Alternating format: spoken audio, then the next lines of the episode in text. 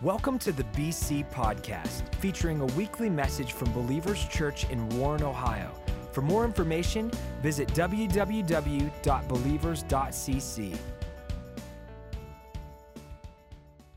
I, uh, I want to I want to speak to all the people of this church. First of all, I was here I think seven years ago.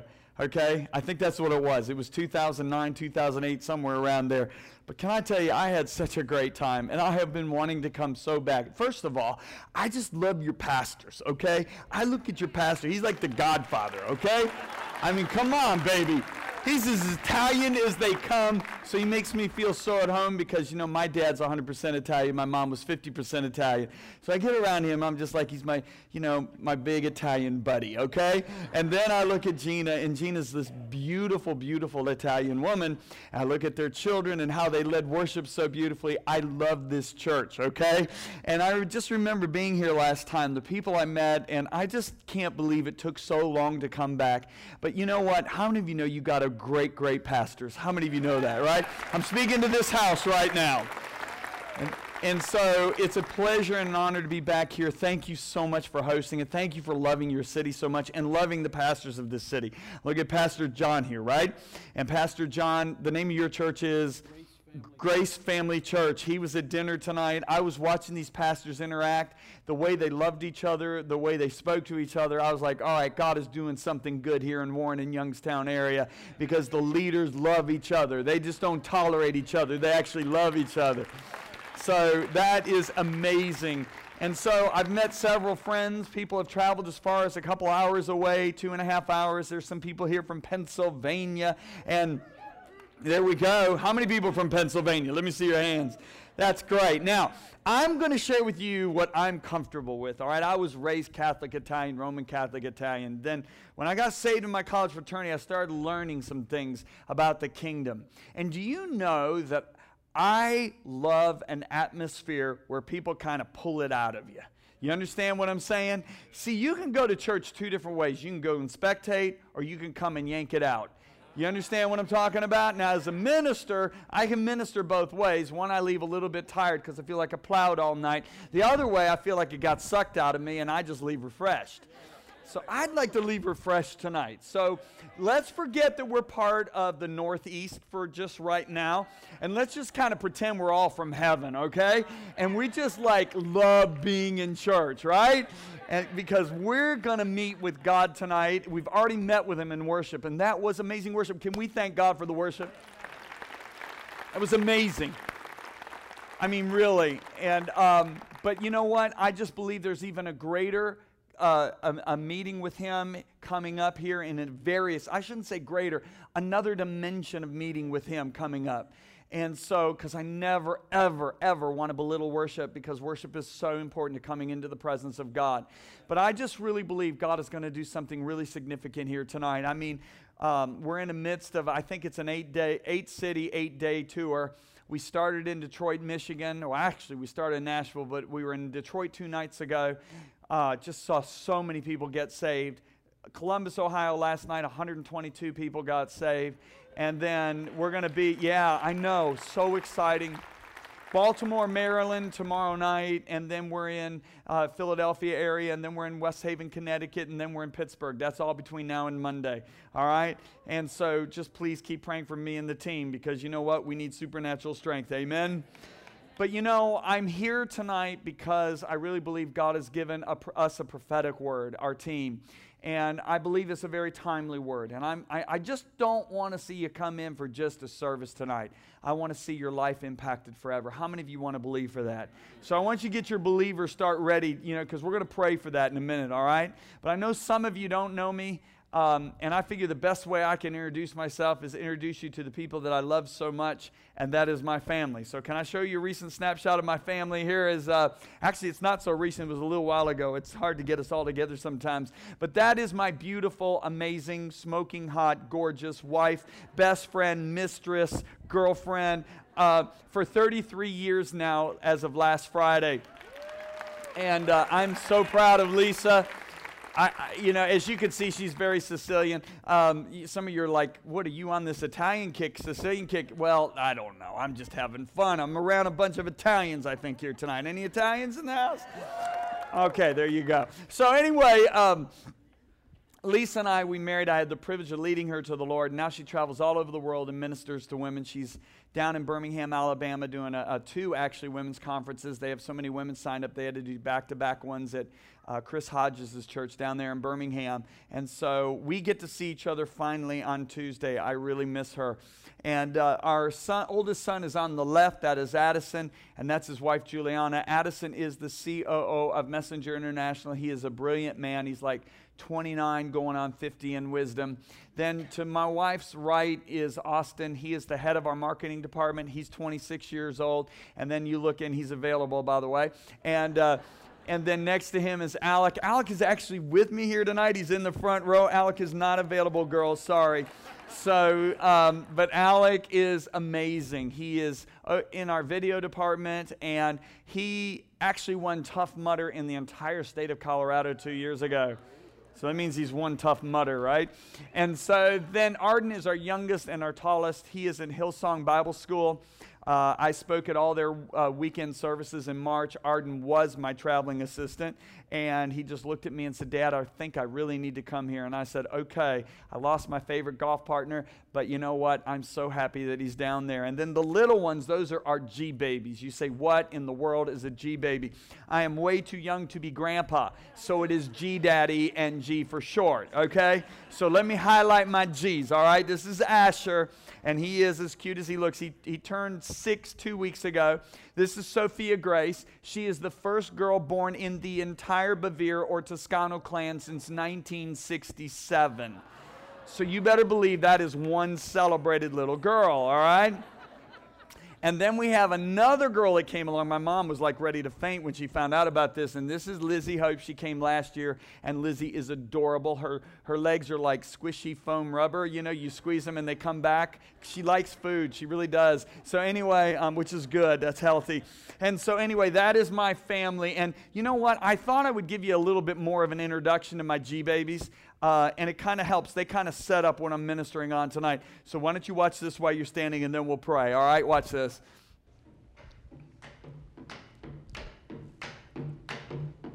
So, your name is? Sophia, And your name is? Asher, Hmm. So, Sophie, Asher, when was the last time that you guys did something that was good? flew over waves. You flew over waves? That is pretty good. What else have you done that, that was good? Sophie?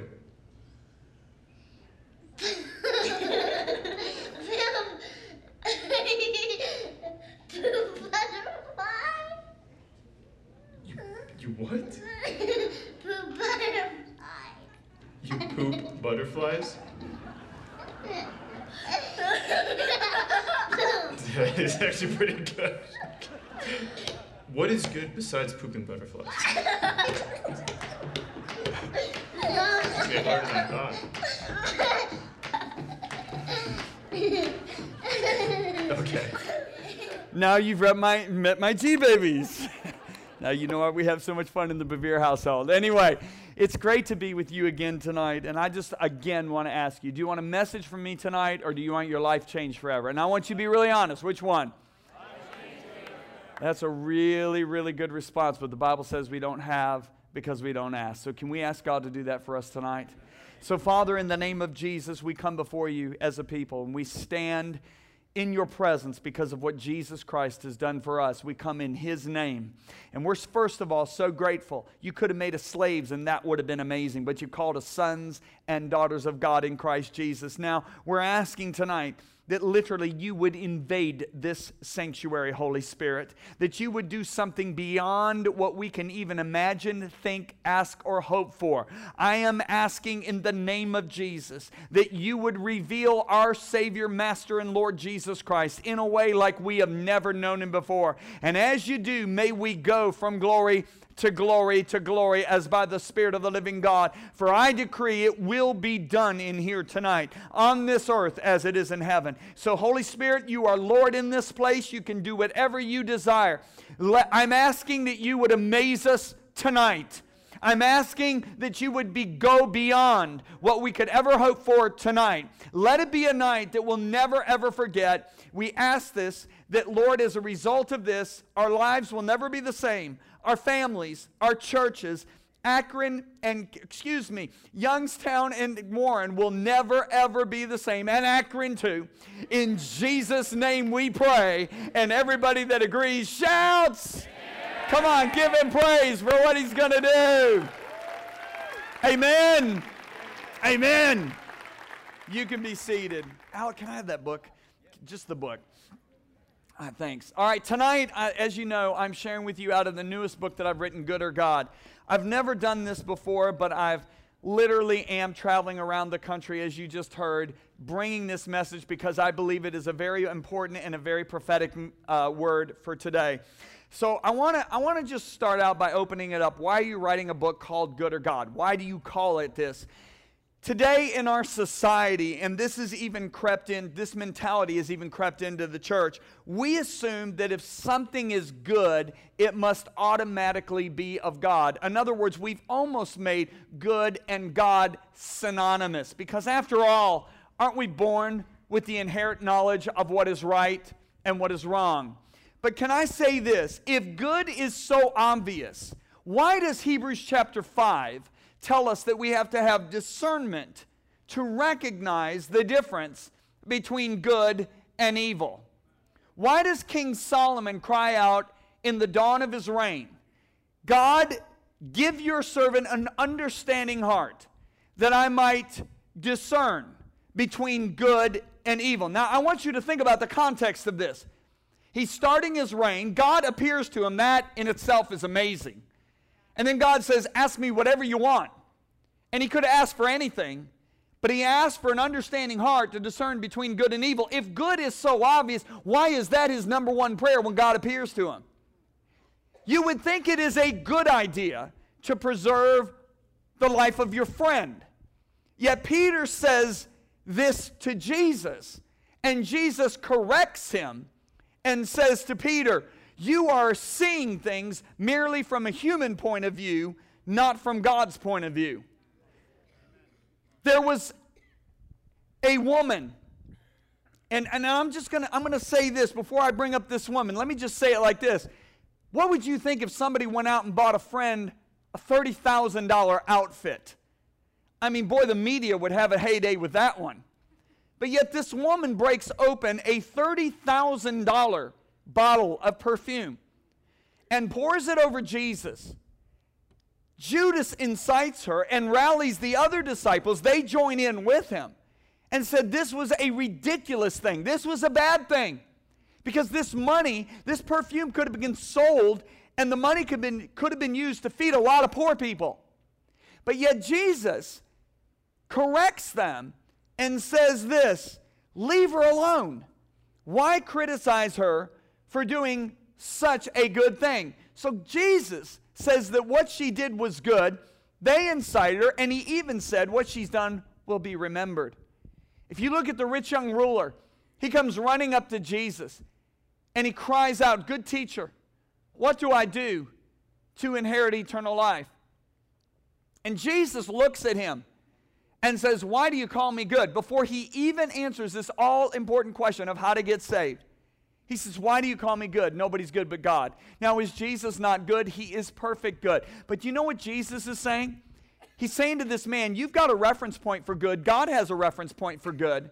And the two are not one and the same. Don't put me in your reference point. You see, good is about reference point. You can have two different families moving into identical homes. They're both three bedroom, two bath homes. For one family, it is a good move. For one family, it's a bad move. The family, it's a good move. They just moved out of a trailer into that home. The family, it's a bad move. They just moved out of a $2 million estate into that home. It's all about reference point. I remember when God really got my attention on this. I had traveled to Sweden. I was getting ready to speak to 6,000 leaders, mostly from Eastern Europe and the Middle East. I landed Friday morning. My service was Friday night. I had most of the day to pray. And I remember in my room, in my hotel room there in Stockholm, near Stockholm, I was praying and I had judged a certain situation to be good. And I remember in my room, the Holy Spirit corrected me and said, No, this is not good, and gave me scripture for what He was saying to me. Now, I found myself getting in kind of an argument with the Holy Spirit. And I finally just kind of put my foot down. And I said, But God, all the good that's come out of this situation. And this is when the Lord spoke to me what really revolutionized my life. He said, Son, it was not the evil side of the tree of the knowledge of good and evil that Eve was attracted to. He said it was the good side. And when he said that, I remember my Bible was sitting on that bed in that hotel room in Sweden. I flew over to Genesis. And when I read the words, these words I'm showing you, when the woman saw the tree was good, and that word good jumped up off the page. When the woman saw the tree was good, that it was pleasant, that it was desirable to make her wise, she took of it. And I'm sitting there in shock. And the Holy Spirit said this to me. He said, Son, there is a good that will lead you away from me. And I'm sitting in this hotel room, and all of a sudden I realize how Jesus' words are going to be fulfilled. Because to be honest with you, they used to kind of bother me. You know, when people ask Jesus, what is it going to be like just before your return? Do you know what his main topic of, of conversation is? Go read it. It's deception. I mean, the first words out of his mouth are be careful that you are not deceived. And he says that the deception is going to be so rampant that if possible, even the elect are going to be deceived. Then I think about Paul talking about some departing from the faith in the days right before Jesus comes back. And the reason they're going to depart is because of deception.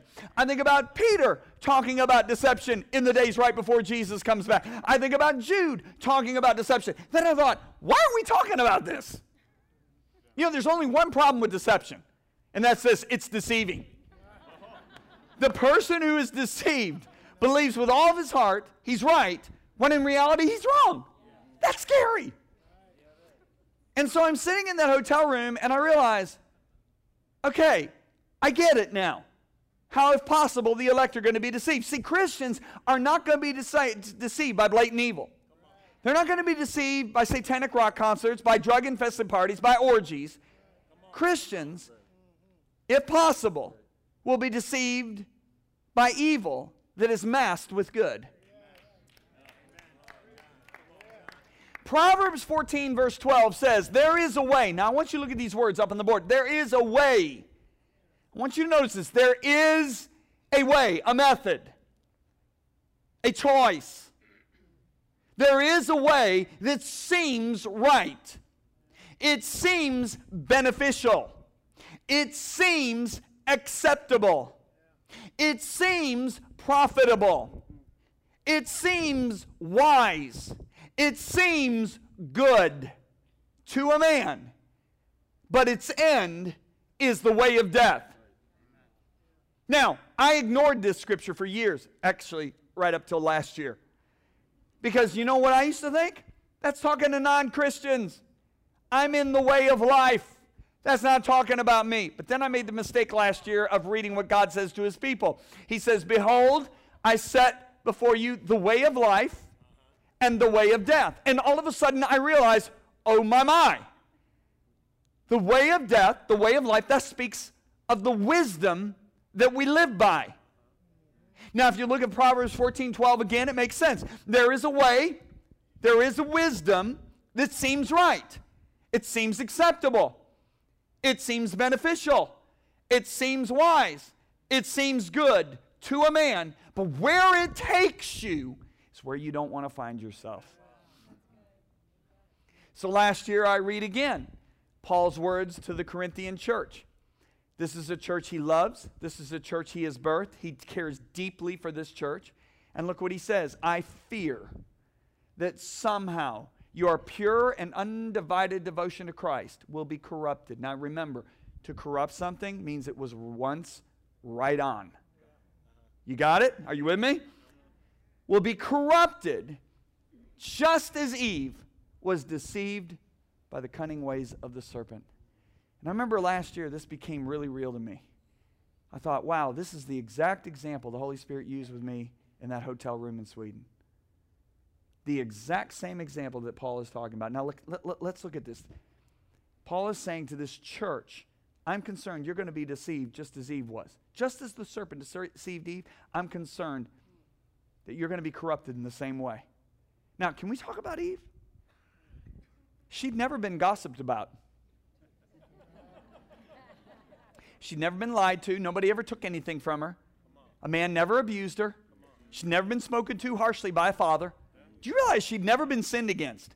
Do you realize she lived in a perfect environment? The presence of God permeated the atmosphere on top of that. Yet he deceived her. Now, if he can deceive her in a perfect environment, how much easier is it for him to deceive us in an imperfect environment? A corrupt environment. Let, let me go a little bit more stronger on what I just said.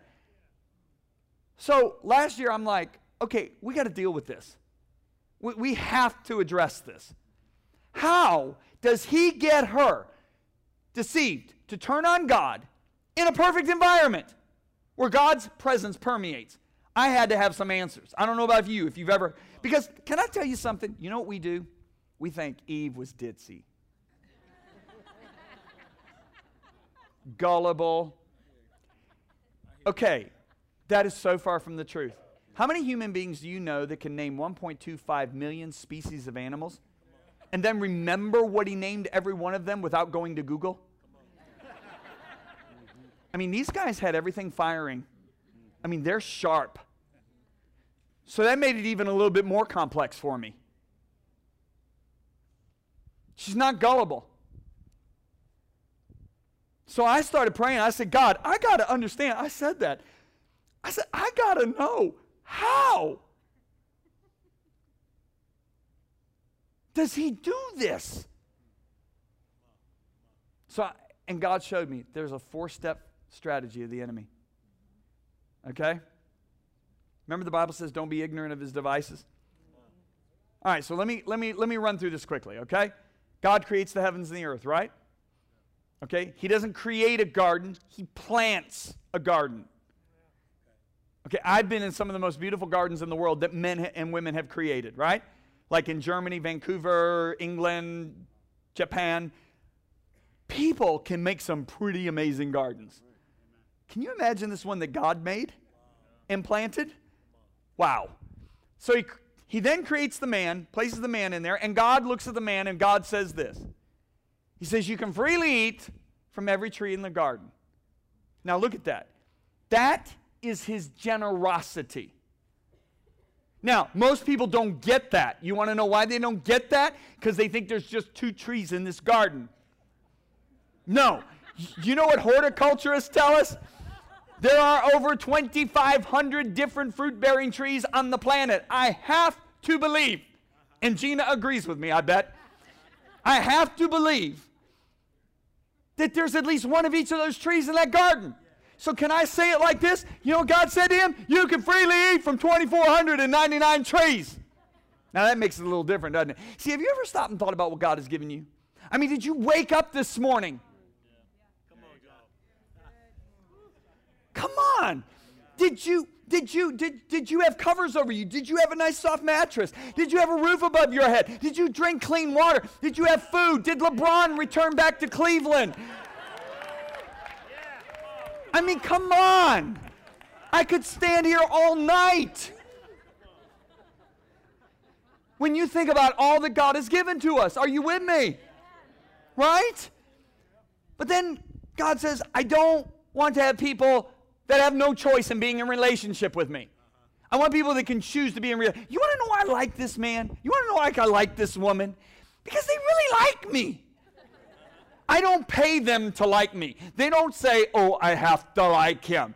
They have been calling our offices like every year for the last seven years. Would John please come back? I'm like, oh, so nice to be loved. Nobody paid him to do that. Nobody paid her to do that. I mean, their kids were so nice. Their worship team was so nice. They were like, oh my gosh, we're so glad you're here. Hey, I like that. They don't have to like me, and they do. Well, how do you think God feels? Do you think He wants a couple of robots in this garden? You think what human beings that are robots have no choice? He wants people that can choose to be in relationship with Him. Remember, you are created in His image. Okay? And so God says you can freely eat from every tree, 2,499 trees, except the one that's in the midst of the garden that gives the knowledge of what is good and what is evil. Don't eat it. You die if you eat it. Okay? Simple. Now, God then brings all the animals to Adam. He names them all, but there's not a suitable helper found for him. So God puts him into a deep sleep, takes a rib out, creates woman, brings this female to him, and he goes, Whoa, man. And that's how she got her name, woman. And if you believe that, you believe the Pope is Jewish as well. Okay, so so this next scene, we don't know if it occurs, we don't we don't know if it occurs a year later, 3 years later, 10 years later, a 100 years later, 300 years later. But the serpent targets Eve. Now, first of all, I want to tell you something. I personally believe with all my heart, and do not build a doctrine off of this. Don't write it down. You can don't Google it. Don't. I believe animals talked in the garden. That's why she's not shocked when a talking snake starts talking to her. Why do I believe that? If you look a few generations later, there's a guy named Balaam, and his donkey talks to him. You know he didn't faint when the donkey talked? He actually just talked back to the donkey. Do you want to know why? Because I believe oral tradition they passed down that the animals were able to talk in the garden. Okay? So this snake, who is completely filled with Satan, approaches the woman. Now there is a reason he approaches the woman, and I'm going to show you why. Okay? But the very first step of his strategy, everybody say the first phase, is to get her eyes off of all the 2,499 she can eat from onto the one she can't. Because look what he says. So you can't eat from every tree, can you? See, that statement right there, you know, he's just got her eyes off of everything God's given her onto the one tree that's restrained. You know, that's what he wants to do with you. He wants to get your eyes off of all the things that God has given you, everything, onto the one thing that's being restrained. That's what he wants your that's where he wants your focus. Now, she being the brilliant woman that she is, responds quickly. Oh, we can eat from the trees of the garden, but God has said, the one that's in the midst of the garden that gives the knowledge of what is good and evil, you shall not eat it, nor shall you touch it. Notice I highlight those words, nor shall you touch it, lest you die. Now, can I make a statement? God never said a thing about touching it. Oh, come on, John, you're splitting hairs now. I'm not splitting hairs. We got a clue. Everybody say clue. We got a clue that she's operating more off of communicated knowledge, not revelation knowledge. Now you say, whoa, whoa, whoa, what? Communicated knowledge, revelation knowledge. There are two types of knowledges. One is communicated or learned knowledge, the other one is revelation or revealed knowledge. What's the difference? You see it clearly illustrated in the Gospels. In Matthew 16, Jesus has been with these guys maybe a year or two, and he looks at them one day. He's alone with the 12, and he said, Hey guys, who do men say that I, the Son of Man, am? Now, how many of you know that Jesus chose men that were trigger happy? In other words, they weren't soft spoken, quiet. These guys were ready, fire, aim type of guys. They were quick to give their opinions. They were constantly getting themselves in trouble. You understand? Because their mouths were quick to speak. So immediately they start rapid firing who men are saying that they are. And I mean, you know, kind of like Philip goes, Hey, I read it on Instagram. I saw it. I saw a picture this morning. You are Elijah. And then all of a sudden, Thomas goes, Uh uh, uh uh. I read a blog on it on Facebook. You are. Elijah. Then they say some other prophet, and some other prophet, and some other prophet, and some other prophet. So, what is Jesus doing? He's extracting out of them everything they have learned from other people on social media. Okay? And CNN. And so, eventually, they quiet down. And once they quiet down and he realizes he has extracted everything out that they've heard from everybody else, he goes, Who do you say that I am? Now, if he wouldn't have asked the first question, Who do men say that I am? If he would have just said, Who do you say that I am? They would have immediately said what they saw on social media, as if they were an authority on it. Hello? Don't you see similar behavior today? Oh, I read this online. Okay? So he extracts everything they've learned from everybody else because he wants to find out what, the, what God has revealed to them. Then he looks at him and says, Who do you say that I am? And they're all standing there speechless. Uh, uh, and Peter speaks up and goes, You're the Christ. You're the Son of God. You're the Messiah. And Jesus looks at Peter and goes, Peter, you are so blessed because flesh and blood didn't communicate this to you. You didn't learn this from social media. He said, But my Father who is in heaven has revealed this to you. And he said, Peter, it's this revealed knowledge that I'm going to build my church, and deception is not going to prevail against it. So, what is revealed knowledge? It is when God drops something on the inside of you. You know it like you know better than your own name. I mean, it is just there. It can happen while pastor's preaching. It can happen when you're in traffic. It can happen while you're reading the Bible. It can happen when you're reading an anointed book. It can happen while you're listening to a CD. It happens when people lean in. Does that make sense? You know some people are kind of like this, other people are leaning in. That's how it seems to happen. With Peter, you know, Peter could have been, um, you know, traveling with Jesus between towns, and Jesus comes upon a leopard, and Jesus heals this leper.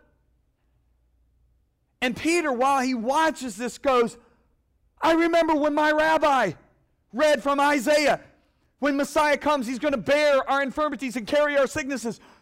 Oh, my, my. He's the Messiah. See, that got dropped in him. You see what I'm, this is why I tell people, you know, when I'm preaching, don't write everything you hear. Write what explodes. That's revealed knowledge. Are you, are you with me? And because that's an anchor for you. Deception can't prevail. I mean, if you look a little while later, Jesus' preaching gets even stronger. And one day he looks at his team and he goes, Hey, unless you eat my flesh and drink my blood, you got nothing to do with me.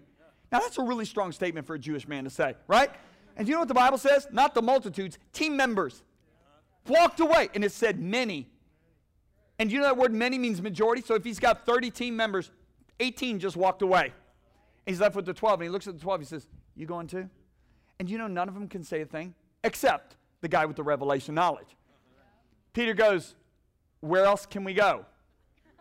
We've come to learn you're the Messiah. You have the words of eternal life. Where else can we go? Do you know what he's saying? We don't like what you're saying either. But we're kind of stuck because we know you're the Messiah. That kept him from the deception the other guys left. See, with Adam and Eve, I'm sure they were walking through the garden one day. Remember, this is a big garden. And Adam goes, Oh, hey, babe, there it is. That's the one. We don't touch it. Now, Adam knows what he's saying because God spoke that to him. But she wasn't there when he spoke it. So she takes it literally. And that's why she says, We can't eat it or touch it. She probably never went to God. She wasn't like the Berean Christians, the guys that just didn't believe everything they heard or write it down, down, take notes. But you know what they did? They searched the scriptures day after day to see if what Paul was saying was so. They were looking for that revealed knowledge. She doesn't do that. She probably never went to God and said, God, tell me about this. What is it about this tree? And the enemy knows it. The serpent knows it. That's why he targets her. So once he gets her eyes off of all the trees she can't eat from onto the one tree, he then goes to phase two. Everybody say phase two. Phase two. He negates the word of God. He looks there and says, You won't die. And so they kind of look at each other, and the guy goes, You know what? You're paying rent. I pay rent. You pay utilities. I pay utilities. You pay cable. I pay cable. Let's move in together. Then we'll have one rent, one utilities, one cables. We'll save money. We'll build for our future. We'll be able to give more to missions.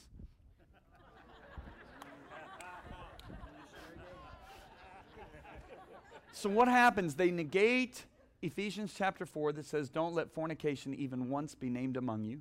They negate the word of God that says in 1 Thessalonians 5, Avoid the very appearance of evil. They negate the word of God in Hebrews 13 that says, Fornicators, or the marriage bed is undefiled, but fornicators and adulterers God will judge. They negate that for what appears to be good.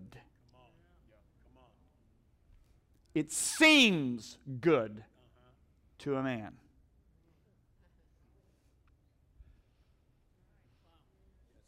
Now, he quickly now moves to phase three.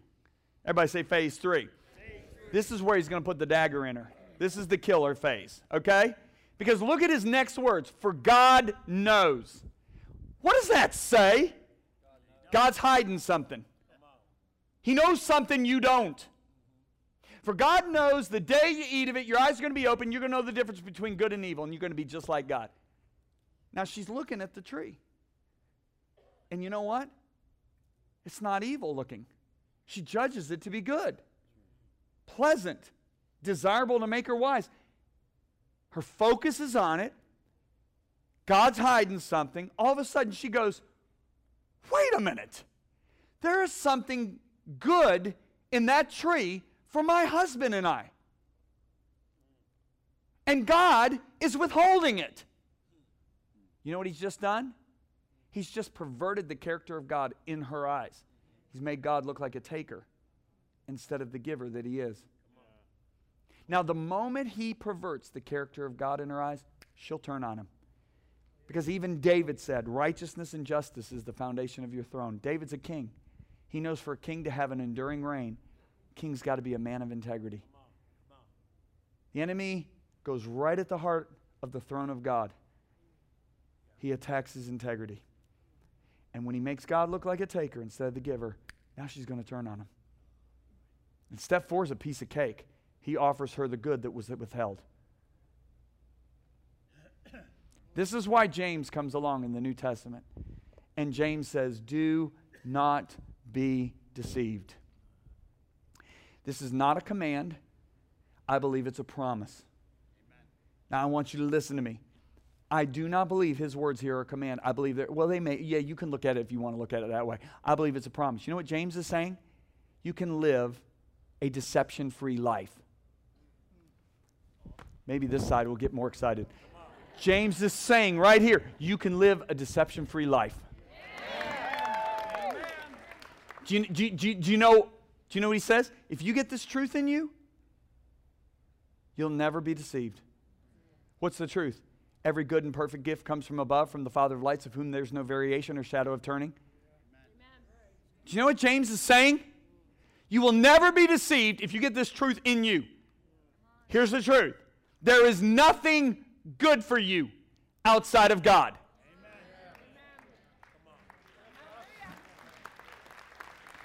I don't care how good it looks, how beneficial it seems, how acceptable it is, how wise it's going to make you, how sweet she is to you and mean your wife is to you, how good she looks and how she makes you feel on your game, and how much of a man she makes you feel like. If it's contrary to the written word of God, it will take you to a place you don't want to find yourself.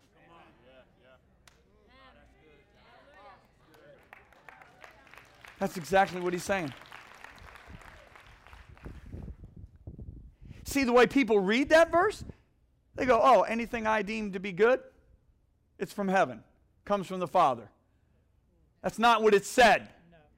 It said there's nothing good for you outside of God, is what he's saying. See, so what is the reference point? Remember, I said good is all about reference point? The reference point Paul gives us in the very last letter he writes when he's on the face of the earth. He says in the very last letter, he says, All scripture. Everybody say, All scripture. All scripture. No, say it with some conviction. All scripture, all scripture is inspired by God and is useful to teach us what is true, good, and to make us realize what is wrong, bad in our lives. It corrects us. Ah! Don't say that word. I don't like correction. Oh, then you're stupid. Now, wait a minute. I'm being scriptural, totally scriptural right now. Okay? I had an employee, and uh, he spoke very disrespectfully to his manager. So the manager and the COO, who was my oldest son, felt that they needed to bring it to me, and God gave me a scripture for him. It was Proverbs 13:1, New Living Translation. I will quote the scripture: "He who hates correction is stupid." So I showed him why he was stupid. because he didn't like the correction. Okay? Are you with me? Correction is not a negative thing. Okay, can I? All right, all right, all right. Let's say I'm in Dallas, Texas, and I want to go to Oklahoma City. If I do, does anybody know what you do? You get on I 35. and you go north, right? But let's say inadvertently I get on I 20, it goes to Shreveport, which is east. Do you realize I'm going to drive four hours out of my way? But there is this girl in my life. It's the only other girl Lisa let me have. Her name is Siri. and Siri says, Hey, you're on the wrong road. And what happened? Siri just saved me eight hours of driving. She corrected me, but saved me eight hours. Correction, it gets you off the wrong road onto the right road, or if you're on the right road, it keeps you from getting on the wrong road. That's positive. So it corrects us when we're wrong, bad, and it teaches us to do what is right, good. See, the Hebrew word for good is tov. And listen to what the Encyclopedia Biblical Word says about it. It says, Only because God has shared his evaluation of good in his word are we rely on him able to affirm with confidence that a certain thing, quality, or course of action is beneficial. So everybody say scripture. scripture. Say all scripture, all scripture is inspired by God shows me what is good for my life, right? What is bad, right? Can we talk about the scripture? I said, can we talk about the scripture? All right. 66 books written over 1,500 years by 40 different writers from three different continents in three different languages. Would you stop and think about that? I mean, you got writers, some of them are kings, some are prisoners, some are farmers, some are shepherds. You got a tent maker, you got a tax collector, you got a physician. You know a tax collector is a mafia guy, right? And, and, I mean, I mean, you got you got all these different people. Now listen, over 1500 years. Can you go back 1500 years from right now? You're at 515 AD. Do you realize Britain hasn't like the British Empire hasn't even been thought of yet? That's a long time. Okay? And do you know, many of these writers don't even know what the other guys wrote because they wrote in totally different generations over that 1500 years. So, you know what that's like? That's like getting 40 writers over the last 1500 years to write a novel, many of them not knowing what the other guys write, and then putting it together in 2015 when this all started in 515 AD and having this novel make any sense? Not only that, can I go a little further? The Old Testament was written over 1,100 years. Now, listen carefully 1,100 years. And the last book of the Old Testament was written 400 years before Jesus was born. Would you go back 400 years from right now? You don't even have a United States. Forget Ohio State. I know some of you think Woody Hayes is that old, but he wasn't. Forget it. I mean, the pilgrims just set sail 400 years ago. So the last book of the Old Testament is written 400 years before Jesus is even born. And that Old Testament, 39 books, written over 1,100 year span. From 1500 AD, BC to 400 BC, right? Written by several different writers from different generations. And you know what they did? They made predictions about this Messiah. Predictions like he'd be born in Bethlehem, he'd be called out of Egypt, He'd come into Jerusalem on a donkey. He'd be betrayed by a friend. He'd be betrayed for 30 pieces of silver. And on and on and on. He'd be crucified. Right? Do you know there's over 300 of those predictions made, and the last prediction was made 400 years before Jesus was even born? Do you know that Jesus fulfilled all 300 of those predictions? Wow. okay, so you know, there was a scientist. His name is Dr. Peter Stoner. And this guy was an expert in probability. Now, do you know what probability is? If I take this bucket and I put nine white ping pong balls in there, and I put one yellow ping pong ball in there, and I shake it all up, blindfold somebody, have them pick out one ping pong ball, the chances of picking out that one yellow ping pong ball is one in 10. Well, he's an expert in this. So not only does Dr. Stoner do this work, he employs 600 science students from 12 different classes. And they'd go on this massive project. And you know, later on, after they were done, the National American Scientific Council did a review on their work and said not only was their work accurate, but it was conservative. So, what I'm about to share with you tonight is conservative. Do you have it? So think the whole time conservative, okay? So Dr. Stoner picks out eight prophecies. And he says, What are the chances that any human being could fulfill these eight prophecies? From the time Jesus was born all the way to the end of the 20th century. So, over a 2,000 year, any person from anywhere in the world could have fulfilled these prophecies. Here's the eight prophecies. Number one, Christ to be born in Bethlehem. Micah wrote that. Christ to be preceded by a messenger. Isaiah and Malachi wrote that in different generations. Christ to enter Jerusalem on a donkey. Zechariah wrote that in a different generation. Christ to be betrayed by a friend. The psalmist wrote that in a different generation. And then the other eight I'll put up there. You can read them as well. Now, he and his 600 science students go on this massive project and said, All right, what's the chances that any human being could fulfill this? Anywhere in the world, anywhere. You know what the chances are? For, uh, over that 2,000 years? 1 in 10 to the 17th power. Okay, so 10 to the 17th power is a 1 with 17 zeros behind it. I think Alec knows the number, but I don't. Do you know how big that number is? Let me illustrate it. If I have that many silver dollars, I have no place on earth I can store them. I have to just spread them out all over the ground. And if I spread them out over the ground, you know what, the, you know what they'll do? They'll cover the entire state of Texas two feet deep. Do you know it takes two days to drive through Texas from Texas, Texarkana to El Paso? Cover the entire state two feet deep. Now, gather them all up, mark one of the silver dollars, shuffle them, redistribute them all over the state of Texas, blindfold a guy in Oklahoma, put him in a helicopter, start flying over Texas. At any point, he can say, let down. The chances of him being let down and still being blindfolded and picking out the one mark silver dollar is 1 in 10 to the 17th power. That's the chances that any human being could have fulfilled those eight prophecies over 2,000 years. Yet Jesus fulfilled all eight. So Dr. Stoner said, well, wait a minute, let's go to 16 prophecies. 16 of the 300, right? What are the chances that any human being over that 2,000 year time period could fulfill the 16 prophecies? You know what it is? It's 1 in 10 to the 45th power. That's a 1 with 45 zeros behind it. I'm not writing that down. Now, let me illustrate that. If I have that many silver dollars, I can't store them on the earth. I got to make a big ball of them.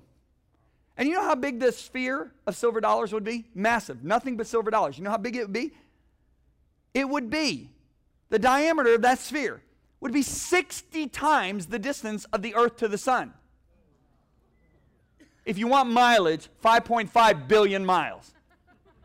Now, take all those babies, mark one of them, shuffle them all up, remake the sphere, blindfold the guy, put him in an airplane. It'll take a jet 400 years to go nonstop around that sphere, by the way. At any point, he can say, let down.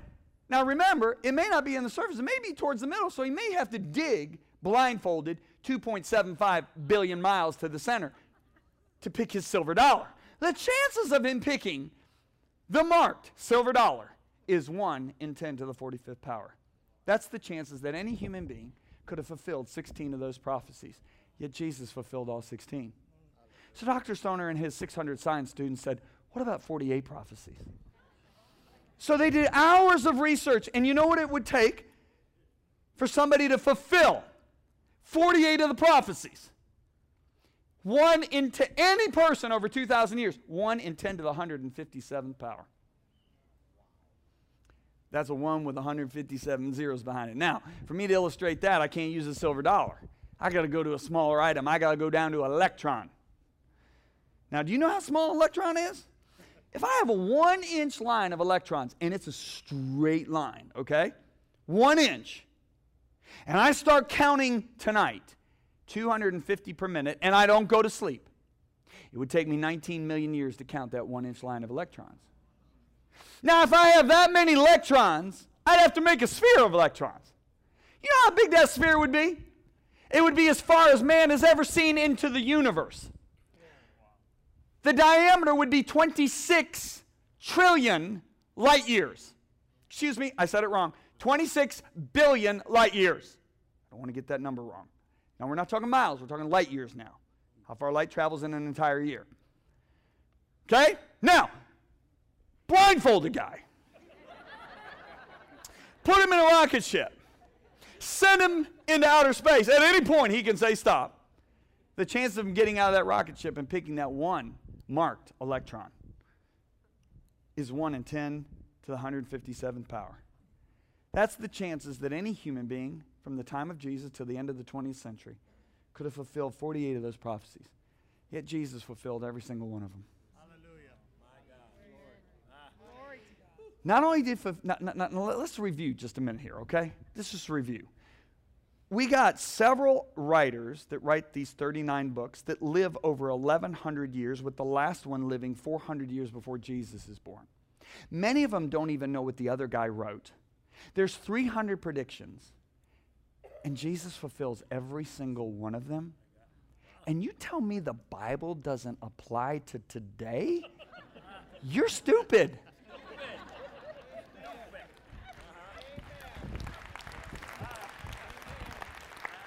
You know, I'm going to segue. I, have done this. La- I'm going to do this again. I'm on a plane earlier this year. I'm flying from Denver to Honolulu to do a conference, you know, and I'm so excited because I get to edit my book. I, I, this book had to be edited. I was running into a cr- time crunch, and I'm so excited. I get on this plane, just edit, and I get in my seat, and it just so happens I get a talker who's sitting next to me. and she's actually a very attractive blonde, about 35 years old, and she obviously has a lot of money because she has four homes one in Tahiti, one in Hawaii, one in New York, and one in Paris. And she just won't stop talking. I'm going, yeah, uh huh, yeah, yeah, yeah. And just giving all the signs of, hey, I don't want to talk. And she won't stop talking to me. So finally, I just close my computer and I go, okay, God, give me an opening. So 30 minutes later, I mean, we're talking away, having great conversation, and I get my opening and I start telling her about Jesus. And when I start telling her about Jesus, she goes, Now, wait a minute before you go any further. I just want you to know I am a devout atheist. And before I could even think, this came blurting out of my mouth. I said, Oh, come on, you are way smarter than that. and she looked at me. I mean, I mean, I, I can close my eyes and still see the shock on her face. She goes, That was my next statement to you. I said, What? Let me tell you how stupid you are. And I showed her. And, you know, whether she accepts it or not, you know, she understands now. She's stupid. So, as long as you're a devout atheist, you're stupid. I mean, the Bible calls you a fool, but I'm going to go just stupid, okay? See, I was in prayer. I've had three national leaders. I mean, these, these, these men if I named their names, many of you would know them. They have looked at me and said, This is one of the most important messages you've, you've written. He, they said, this, me- this book will explode. And it has. I mean, 70,000 copies have sold in the first five weeks. It was number one on Amazon for three weeks in all Christian categories. I mean, I've never seen a book do this before. And I've only preached you the first couple chapters. Um, I haven't even gotten into the message yet. Seriously, I'm not kidding. You think I'm kidding? I'm not kidding. Who's read it? Have I even gotten into it yet? No. Right? Okay. So um, I said, I prayed and I said, God, why is this message so important? Why are you putting in my heart to do a book tour all over the United States? Why, you, why is that? Why this one? And the Lord said to me, it's a calibration message. And I thought, okay, calibration. Okay, you calibrate machines so they make accurate readings, correct? So I just started doing some research on calibration and I found out the word is most frequently used for gas detectors in chemical factories. You want to know why? Gas detectors are so important in chemical factories. If you get a little toxicity in the air, it can damage you for life or kill you. And my dad worked for DuPont for 40 years. I know about this, okay? So it is federal law that every room in a chemical factory has to have a gas detector. And you know who makes most of these gas detectors? Honeywell. So I go to Honeywell's website and it said, Tell me how to, to calibrate your gas detector. And it brings me right to the page. And you know what it tells me in the page? That it is required. Do you hear my word required? For them to calibrate the gas detector every day. You want to know why? Because the atmosphere in the chemical factory will corrupt the sensors. So, you know how they calibrate them? They bring the gas detector into a clean air room. They clean the sensor, re zero the machine, calibrate it, put it back out in the factory so they know it will read accurately if there's toxic, toxicity in the air. Well, your heart is your sensor. We live in a corrupt environment. Every day, we should go into a clean air environment. It's called the Word of God, it's called the presence of God. And the Word of God washes us, it cleans our sensor, so that we go out into the world. We're not conformed uh-huh. to the world, but we're transformed by the renewing of our mind, which we did in the clean air room, that we might prove see, it's not a formula what is good and perfect and acceptable will of God. See, what I'm about to tell you, I don't want to pigeon this me- pigeonhole this message to this.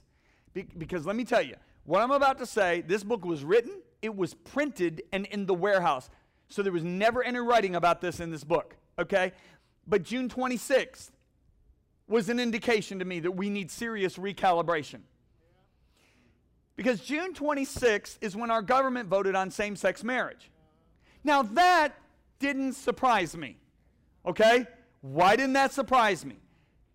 Because the Bible says that our society is alienated from the life of God. Their understanding is darkened, darkened and they are a, a perverse generation, and they are under the control of the evil one. So that didn't surprise me. And, and you know what? Isaiah went one step further. He said, In the last days, they're going to call evil good and good evil. So, guess what? Didn't surprise me. This is what surprised me. This is what shocked me. On June 26th and June 27th, I put two posts on my Facebook. I had over 4 million views. I had, I think it was over a million comments. Okay? This is what shocked me. All the Christians that were applauding our government's decision. One Christian author, very well known female author, said, Love won today when our government voted on this. I'm like, oh my goodness, are you so uncalibrated?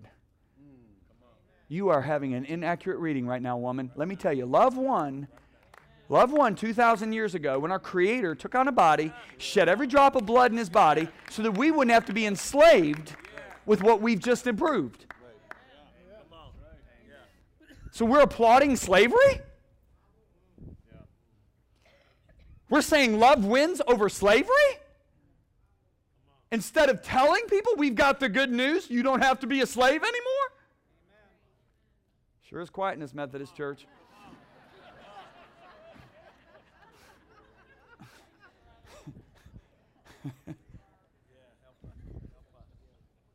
you still here? See, this is why the writer of Hebrews says, I want you to look at this. The writer of Hebrews says, no, I'm sorry, guys. I'm, I'm uh, Hebrews 2, verse 1. That's the next one I'd like to look at. Hebrews 2, verse 1 says this. It's way back in the beginning. You guys are so good, but I didn't, I know I didn't do it. We must listen. Now look at these words. Very carefully to the truth we've heard, or we may drift from it. How many of you know drifting doesn't happen consciously? Okay, I'm a boy. I'm fishing. I love fishing. I love fishing, okay? Right? So I'd be so excited, I wouldn't anchor. And I'm fishing away, and 30 minutes later, I look up, and I don't even recognize the shoreline. What happened? I drifted. Drifting doesn't happen consciously, it happens unconsciously. But you know what? We're spending more time on social media than we are in the scripture. So we wonder why we're drifting, why we need recalibration. There's your reason. Now, I just opened the subject, and I'm almost out of time. But I've left a few minutes left to cover one kind of important area that we are, are, are substituting good for God in. Okay, and you just saw the scripture. So I want to talk about this. I don't want anybody get nervous when I talk about it, okay? But the Bible says, pursue. Now, that word pursue means chase after with the intent to apprehend. Holiness. Now, say the word holiness and people freak out. Why? Because they were so abused. Okay? Okay, I want you to put yourself in the devil's shoes just for 30 seconds, not a minute longer. Do you know the devil can read? He can also read more languages than you. Do you know the devil has read the New Testament? Okay. What is the one description of the church that Jesus come back for? Not two descriptions. What's the one description? He's coming back for a holy church without spot or wrinkle or any such thing. Do you realize that is the the Bible does not say he is coming back for a relevant church. I love relevance, but he's not that's not the predominant description. The Bible does not say he's coming back for a community church. Do we need community? You better believe it. It's so important. It's 50% of what Acts said. Breaking of bread, fellowship, doctrine and prayers, 50%. But he's not coming back for a community church. He's not coming back for a leadership driven church. Leadership's so important. Everything rises or falls off of leadership. John Maxwell nailed that one. He's not coming back for a team church. Yeah, teams are important because more people can do better more than one person. He's come back for a holy church. Predominant description. Okay, now wait a minute. What's the predominant description of God that stands above everything else? I mean, Isaiah sees the Lord. John sees the Lord. Isaiah 6, Re- Revelations 5. There's these massive, massive beings. I mean, they're massive. And they're not crying, faithful, faithful, faithful. Is God faithful? You better believe it. But that's not the quality of God that stands out above all other qualities. They're not crying, love, love, love. Is he love? He's pure love. He doesn't even have love. He is love. But they're not saying love, love, love. They're saying holy, holy, holy. And they're crying it so loud, they're shaking a building that seats over a billion people in heaven. Because every moment, another facet of his greatness is being revealed, and all they can do is cry holy. So here's the predominant description of God. The predominant description of the church he's come back for. And if you want to know the truth, the city he's coming back for has one description. Uh-huh. It's called the whole. It's called holy. Read it in Revelations. Okay? So here we are. The devil's read this, and he goes, Whoa, important word.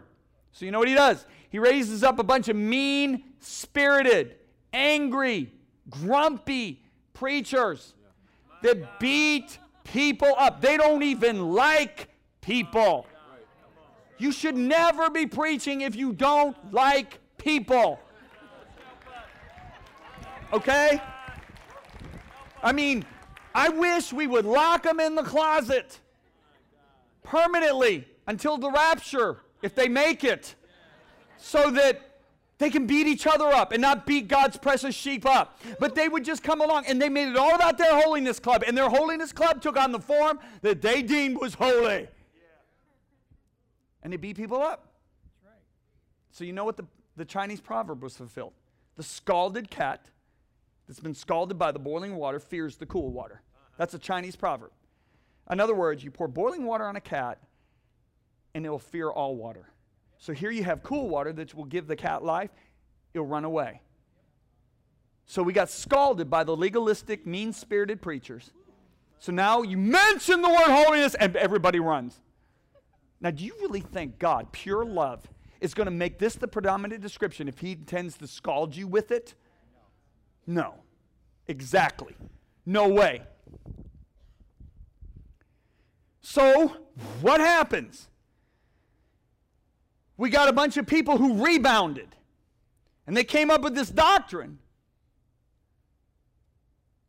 that holiness happens when you get saved, baby. Don't worry about it. Jesus covered you. All your sins, past, present, future, they're all forgiven.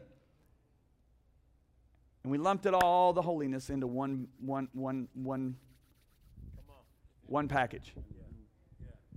But I'm going to show you tonight there's two different aspects of holiness. See, that was our good teaching that alleviated people from the fear of the word. So now let's look at the scripture again. Pursue holiness, without which no man's going to see the Lord. Now, first of all, is he talking to Christians or non Christians? Come on, I want conviction. Okay, so he is telling Christians to chase after holiness with the intent to apprehend it? Because if you don't, you won't see the Lord. Now, now wait a minute. everybody's going to see God.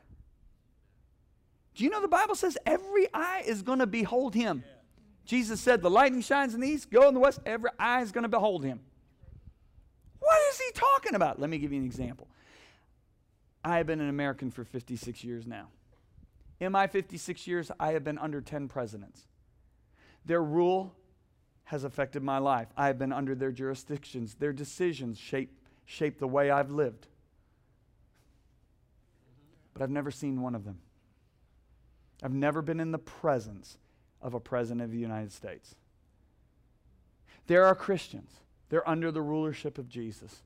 His decisions affect their lives, they're under his jurisdiction. But they're not entering into his presence because they're not chasing after holiness. So these teachers got clever and they created a good atmosphere. Now, back in the early 80s, oh my gosh, church was pathetic. Oh, I mean, people dressed weird, their hairstyles were goofy, the platform was ugly, had a big wooden cross. You walk in, people act weird, the music's awful. But you know what we had? We had a presence. We had a presence of God that I'd go into these really weird atmospheres. But because the presence of God was there, I left changed. And I couldn't explain it. So, what we did is we improved our atmospheres. We started doing lights and smoke, good sound people, good lighting, created a foyer that would create community, played relevant music, started dressing cooler, wore hairs normal. Do you know what? I love every bit of it. My question is this because we should be relevant. Why can't we have relevance and presence? Why did we substitute presence or substitute atmosphere for presence? Why can't we have them both? We can. That's the answer. We can. Atmosphere is our job. God's always said atmosphere is man's job. God is saying, hey, keep the atmosphere good, Adam, in the garden. He didn't. Atmosphere has always been man's job. And God's given us his creative ability, and we should be making atmospheres that are phenomenal. We should not only be relevant, we should be progressive. The world should say, man, I, I mean, well, that, that's, why, that's why Charlie Chaplin, a producer in Hollywood, would go to Aimee Semple McPherson's services. He'd get ideas from her illustrated sermons on how to use in Hollywood. She was not only relevant, she was progressive. The world was learning from her. That's the way it should be. I mean, when you got the creator of the universe on the inside of us, why do we have to go to Hollywood? Why do we have to go to the world in music to learn how to be relevant? They should be coming to us. Okay, but let's not stop there, okay? So, we substituted this atmosphere for presence. And then we came up with the doctrine don't worry about holiness. When you get saved, it's all taken care of. So we lumped two different aspects of holiness together in one boat. And the Bible talks about two different aspects of holiness.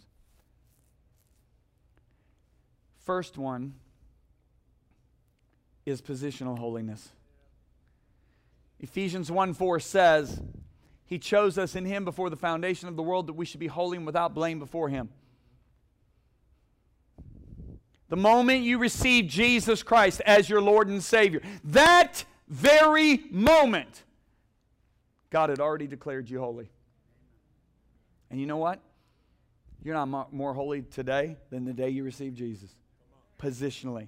Let me give you an example. 33 years ago, Friday, I married Lisa Bevere. She became my wife. You know what? 33 years later, she's not more my wife today than she was the day I married her positionally. And you know, 33 years from today, she will still be every bit as much as my wife as she was the day I married her.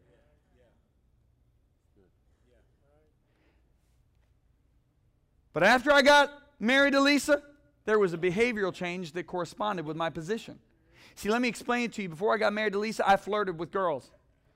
I talk sweet to girls. I got girls' phone numbers. I ask girls out on a date. After I got married to Lisa, I stopped getting girls' phone numbers. I stopped talking sweet.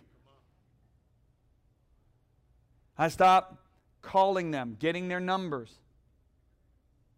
Now, did I separate myself from every girl that's on the planet? Oh, I can't get near her. She's a girl. No. I mean, I sat on a plane with a girl today. I have girls on our teams. There was a girl behind the counter, two girls behind the counter at the hotel I went to tonight. Okay, that, that, that gave me my room keys and checked me in and took my credit card. I'm around girls all the time. It's just that I speak appropriately to them.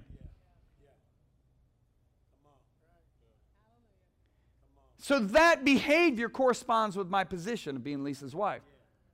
Now look what Peter says. Peter says, Live as children of obedience to God.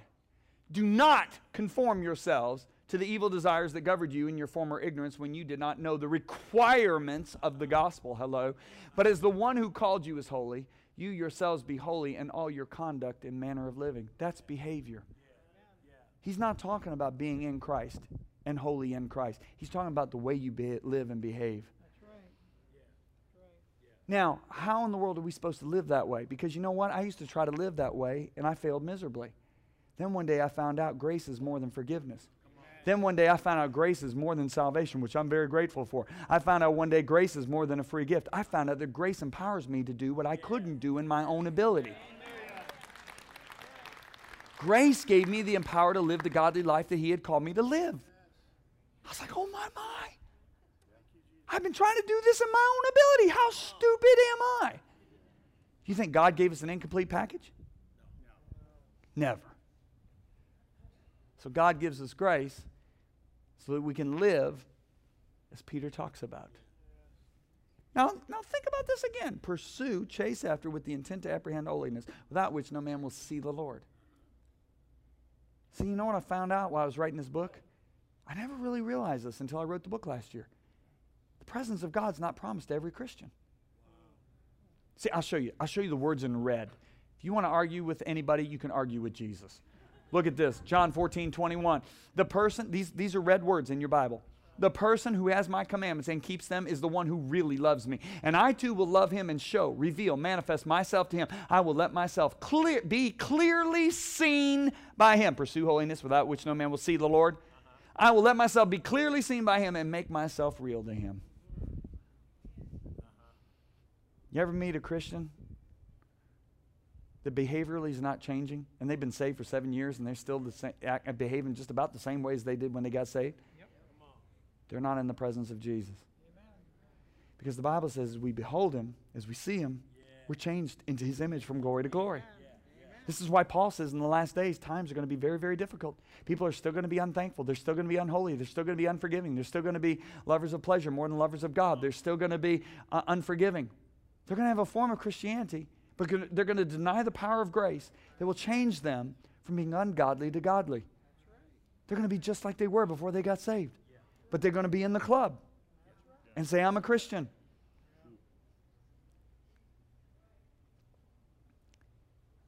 So here's the deal. What is really going to get us in trouble in these final days is not what we're saying. It's not, it's not what we're saying, it's what we're not saying. Paul said, I'm innocent of the blood of all men because I did not shun to declare to you the entire counsel of God. See, can I show you scripture? Just one scripture. There's a lot, but I'll show you one. 1 Corinthians 6, look at this. Don't you realize that those who do wrong will not inherit the kingdom of God? I didn't write these words, so don't get upset at me. Don't fool yourselves. In other words, don't be deceived by substituting good in place of God's word. Don't negate God's word with your good. Those who indulge in sexual sin or who worship idols. That's when you put Ohio State above Jesus. Nothing wrong with Ohio State. I was jumping up and down in my living room like crazy when Ohio State beat Alabama last year. And then I did the same thing when they beat Oregon because I'm a Big Ten boy and I root for the Big Ten. But they're not my idol. In other words, they don't have my passion over Jesus. Okay? Good preaching, John. Amen. I'll help some of you. or who worship idols, or commit adultery, or practice homosexuality. Love wins. See, I don't quite get that one. That's when you substitute good for the Word of God. Or who practice homosexuality, or thieves. That's a person who lies in business just so he can get a deal. Or greedy people. Oh, we could go there. Or drunkards. Or gluttons.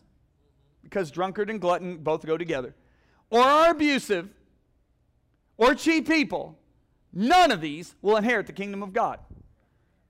Okay, how come we don't talk about this? I'll tell you why.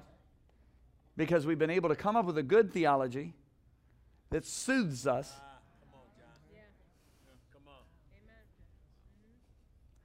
And we've replaced the Word of God with good. Are you still with me? Okay, here's the way I, I see it, because I got to close it. Do I want to find this out now? Or do I want to find this out one day when I said, We cast out devils in your name? We preached. We were, we were working really hard. Lord Jesus, I preached your messages. Our God, our God sponsored projects had people talking. That's exactly what it says in the Message Bible. Lord Jesus. And he's going to say, I never knew you because you practice sin. You substituted your good teaching in place of my word, and it led you to live a lifestyle of practicing sin. Now, I didn't say people fell in sin and were crying out, Can God forgive me? I'm not talking about that. I'm talking about, he's talking about people who are practicing sin. Hey, baby, it's okay. See, let me just end it with this tonight.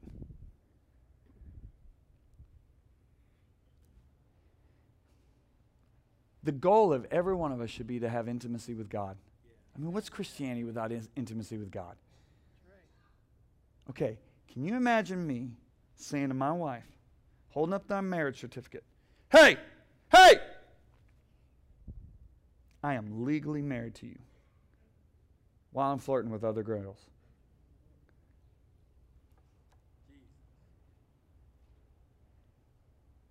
Do you, yeah, I may be legally still married to her, but do you really think she's going to share with me the secrets, the desires, the intentions of her heart? No way. Yeah, we can go, I'm, I'm legally saved. My sins are forgiven, past, present, and future. Do you really think you're going to have intimacy with Jesus? Watch this. These past seven months have been incredible. And honestly, when I saw you seven months ago, I knew. I knew from that moment that I wanted to spend the rest of my life with you. You're kind, beautiful, smart. I, I can't picture a more perfect woman. So, Emma, Lily Thompson, will you marry me? Yes, yes, yes, yes, yes. I have to see other guys on the side, but yes. Wait, what? Uh, what other guys? What, what are you talking about? I'm the perfect woman, just like you said. I'm gonna have gourmet meals for us every single night.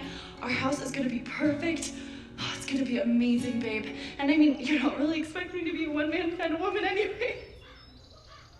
Uh, no, that's actually like a, a, a big part of marriage. Like you and me, together. Yeah, but I can't give up every guy. I mean, that's asking a little much, don't you think? A, a little, a little. I just asked you to marry me. If we're married, you can't see anyone else. That, that- no, that that's. Wait, wait. okay, I'm- Okay, shh. It's okay. Listen to me. Listen to me. Look at me.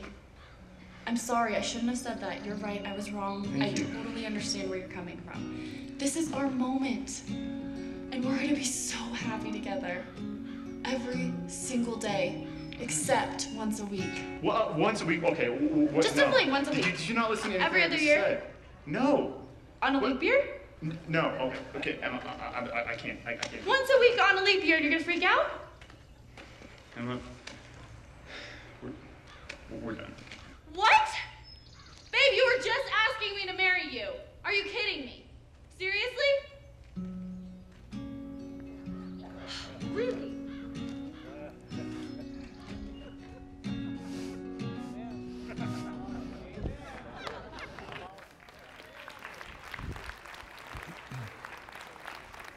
All right, here's the question. I want an answer. Would you marry somebody like that?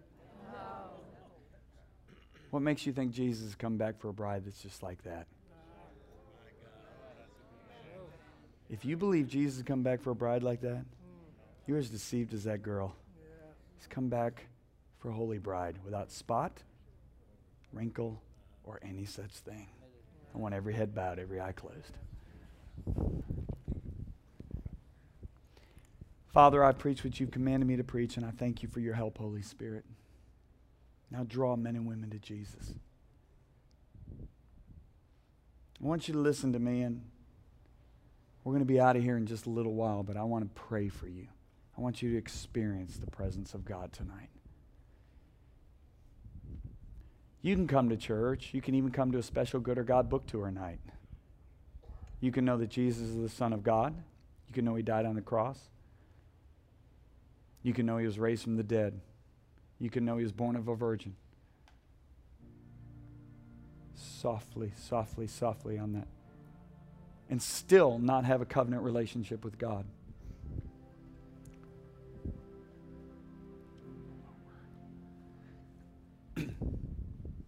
Say, John, how can you say that? Well, let me put it to you like this. I want you to listen to this. you can have a girl dating a guy. She knows he's a great, great athlete. She knows he's got a scar on his arm from a bicycle wreck he was in when he was 14 years old. She can know he's an excellent math student. She's been to his house. She's met his siblings. That doesn't give her a covenant relationship with him. It's not until one day when he gets down on his knee, like Alec did in that video, and he opens up a little ring box and he said, Will you marry me? At that point, she's got a decision to make. She can ignore his proposal, she can say no. And if she does, she continues life is. She knows about him, she even knows his siblings, but she doesn't have a covenant relationship with him. Or she can say yes. And if she says yes, that means a couple months later, she's going to walk down an aisle of a church with a white dress on in front of a lot of people. And you know what she's saying? She's saying goodbye to every man on the face of the earth, except for that guy waiting for her at the altar. She's giving him her entire heart, her entire life. Well, let me tell you, when Jesus shed his blood for you at Calvary 2,000 years ago, every drop of blood for you, that was him getting down on one knee, saying, Would you be my bride, the bride of Christ? Now, at this point, we have a decision to make. We can ignore his proposal and we can continue on knowing about him, even coming to his house and meeting his true siblings. Or we can say yes. And if we say yes, that means that we're going to do exactly what that bride did. We're going to give him our entire heart, our entire life.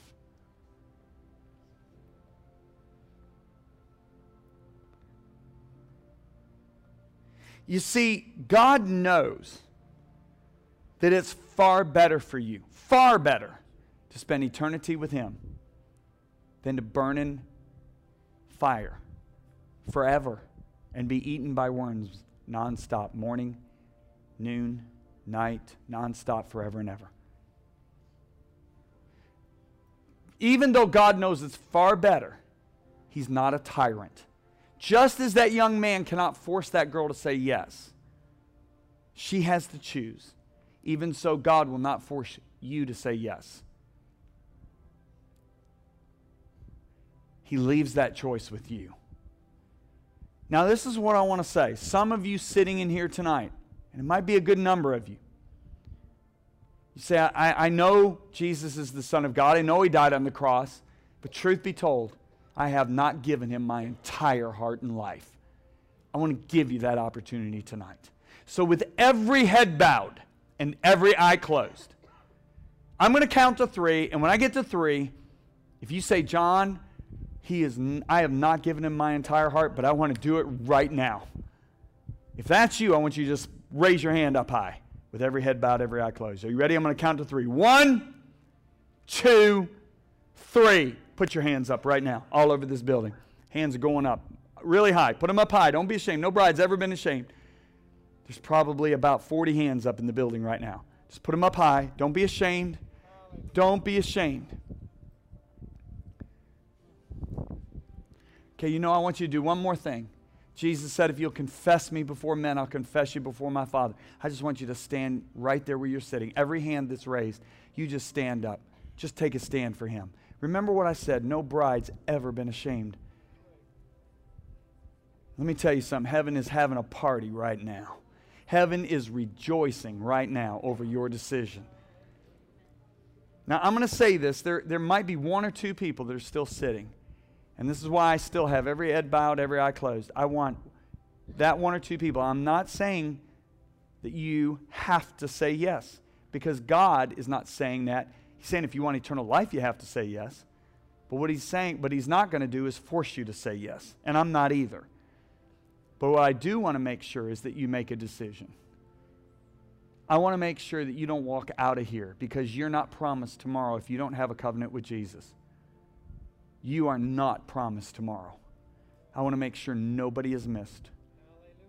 So I'm going to give you one more, one more moment here to just stand up while every head bowed, is every eye is closed. Make the decision. If you make the decision, then just stand up right now. I don't want anybody missed. Now, this is what I want you to do. The, those of you that are standing, I want you to just slip out into the aisle. You can grab the stuff you brought if you want, you don't have to. But I want you to come on down here to the front, and we want to pray with you to receive Jesus. Can you give them a hand as they come? Come on, I'm so proud of you guys. Come on down. Just slip out in the aisle and come on down. Come on, give them a hand. Come on. Everybody stand up and give them a hand. Come on. Everybody just stand up and give them a hand. Come on down here. I'm so proud of you. God bless you. I'm so proud of you. I'm so proud of you. There you go. I'm so proud of you, sir. I'm so proud of you, man. Hey, how are you? Hey, I'm so proud of you. Hey there. Hey there. How are you? Hey, I'm so proud of you. Hey, buddy. I'm so proud of you. Come on, come on down here. Hey, man. Come on, just stand here. Hey, why don't you just line up and face me? I want to pray with you. Come on. Come on down. Hey, buddy. Hey, how are you? Come on, give him a hand. Keep. I'm so proud of you. So proud of you. All right, come on close. Come on close. Hey there. Hey, did I not say hello to anybody? Did, did, I, did I say hello to everybody? How you doing, buddy? Good to see you. This is so cool. So cool. Is there anyone else that wants to join them? It's not too late. Okay, now listen. Look up at me. It's the greatest decision you've ever made. So get rid of the sad looks on your face. All right? This is this is way cool. You know, here I, I remember my co- this happened with me 36 years ago. I made made the decision to give my life to Jesus in my college fraternity at Purdue University. I was a varsity tennis t- player there, right? And I went home, I told my Catholic mom, I said, Mom, I gave my life to Jesus. I'm a Christian. She said, Oh, this is one of your fads. You'll quit this like you quit everything else. That's what she said to me. I said, Mom, this is real. I said, This is real. I said, Just watch. And you know, a couple years later, she looked at me and she said, You've changed. I said, I told you. now she's in the fad, she gives my books away. Because what is about to happen to you is real. Okay, now let me tell you what's going to happen so you don't get surprised. You're going to die right now. You will die right now. Now, you got to understand, you will still have that amazing sharp beard when you okay, when you die. You'll still be standing and breathing. You'll still have that nice scarf around your neck. You'll still have those nice glasses on. You physically are not going to die. The real you, the spirit, is going to die. That's the slave. Okay? And when he dies, she dies, brand new person's going to be born in the exact image and likeness of Jesus Christ. That's what Jesus meant when he said, born again. And so when we pray and you give your life to Jesus, you know who's going to be born inside? A daughter of the King of the universe. Do you understand? A princess is about to be born. in you. Prince is about to be born in you, a princess in you, a prince in you, prince in you, a prince in you, and every one of you, prince and princesses. We're about to become true brothers and sisters. Does that not excite you?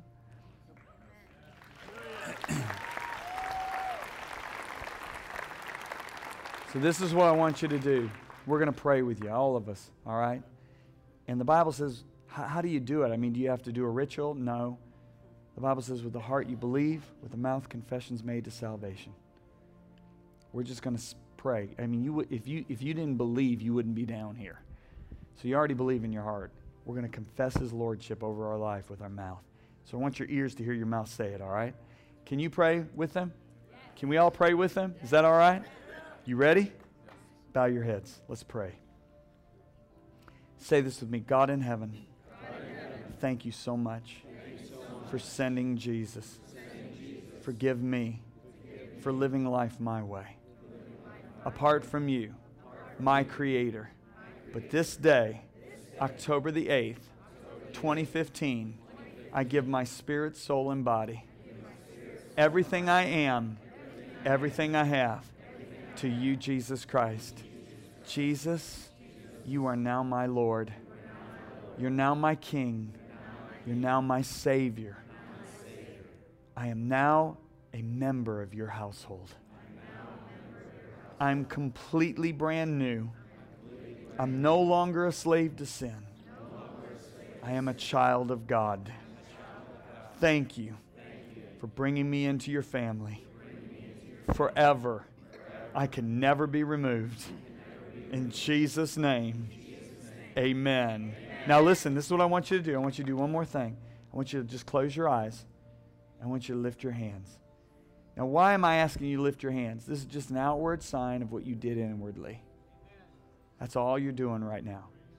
And this is what I want you to do. I want you to open up, you're closing your physical eyes, but I want you to open up the eyes of your heart.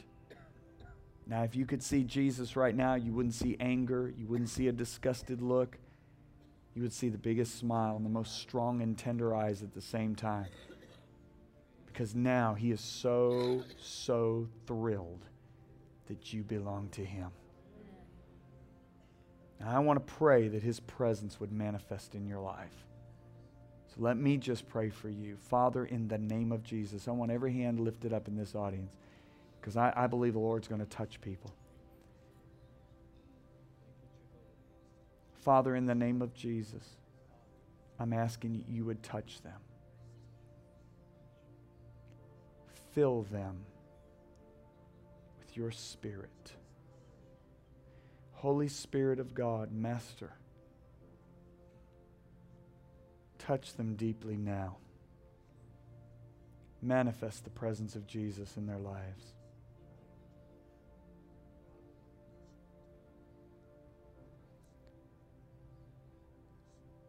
Right there.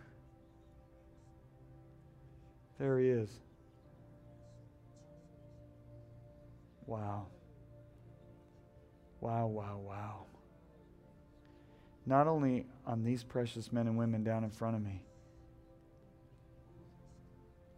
but there's his presence on people all throughout this congregation.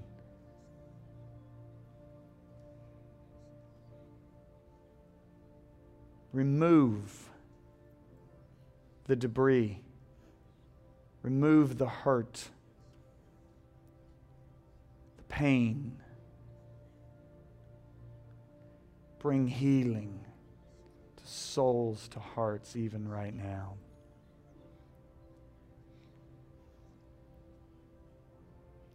I command roots of bitterness and resentment to be pulled out of souls and hearts tonight. I free you in the name of the Lord Jesus Christ. I free you to be healed. I free you to be delivered.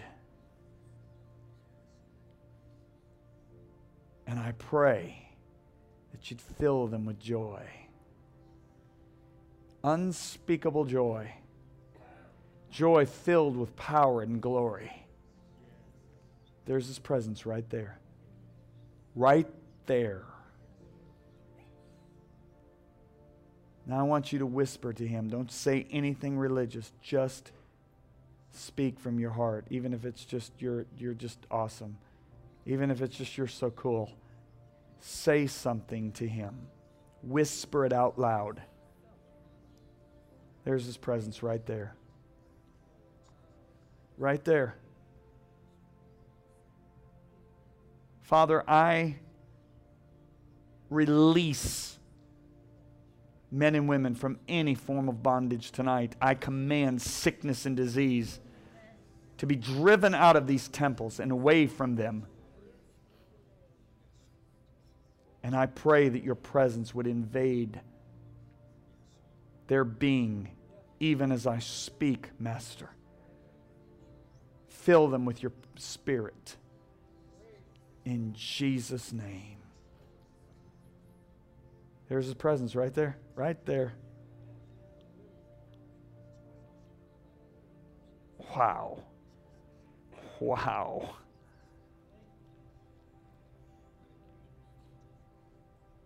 Now let's give him praise right now. Come on, give him praise. Give him praise. Come on, thank him. Yeah. Yeah. All right, look up at me.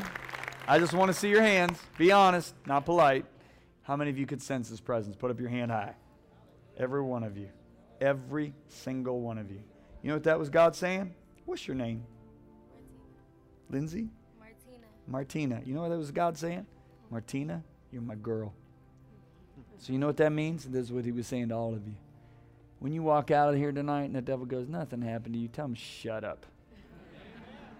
Will you do that? I sure will. Good, Martina. You're my sis now. Amen. Can we give them a hand clap as they walk back to their seats? Go ahead and give them a clap. That's it. You guys can go back to your seats. Hey, while they while they come back, welcome them. Come on, applaud them.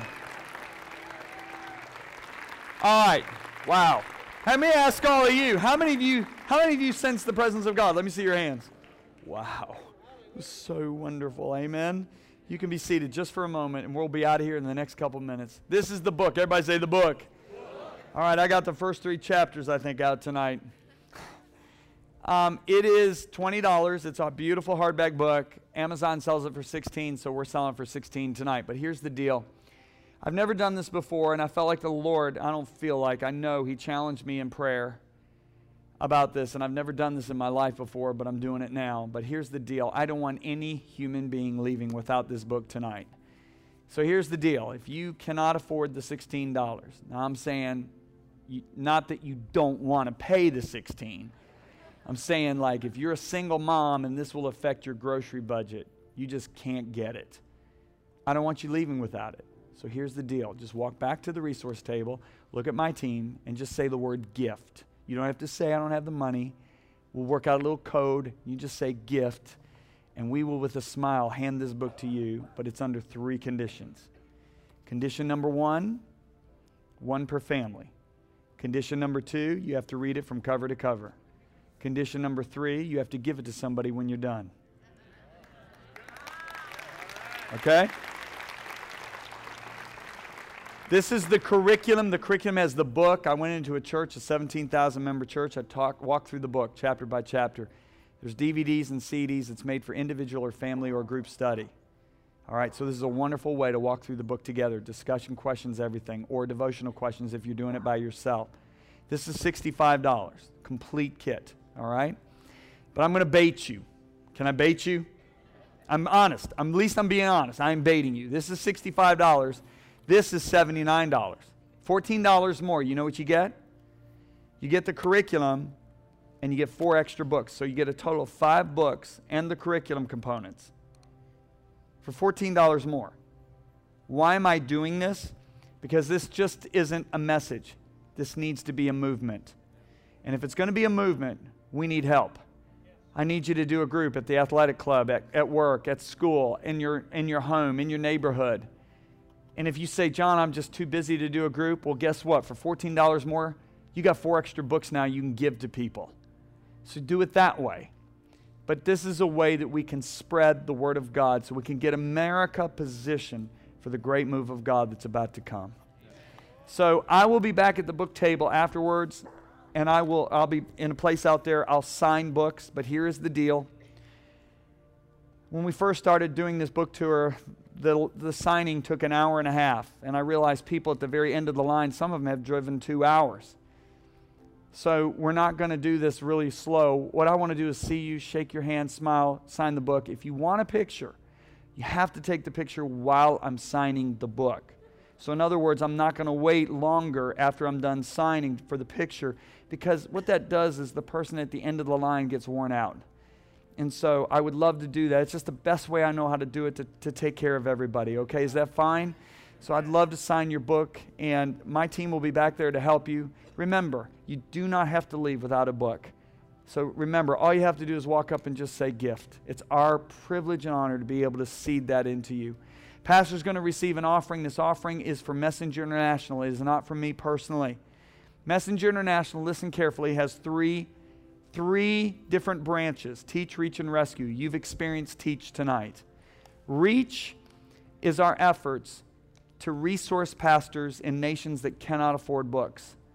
So, in the last four and a half years, we have put in the hands of pastors and leaders in 59 nations 6.5 million resources. Okay? And I just got back from Cambodia. It was the largest conference, the nation's history, largest Christian conference. Over or 5,000 predominantly leaders, pastors, and emergent leaders came. It was amazing. Okay? And it, it, a lot of it is because we have put 60, 80,000 resources into Cambodia pastors' hands. We've done this all over the world. You'll see it on the video. The final one is human sex trafficking. We have been able so far to get 617 girls out of sex trafficking, okay? And so this is what you're sowing into along with the book tour. So watch this and thank you very much for your gifts. Pastor will be the next voice you hear, and I'll see you at the back to sign your books. God bless you. Thank you for listening to the BC Podcast. Follow us at A City Connected on Twitter and Instagram to stay updated, inspired, and encouraged.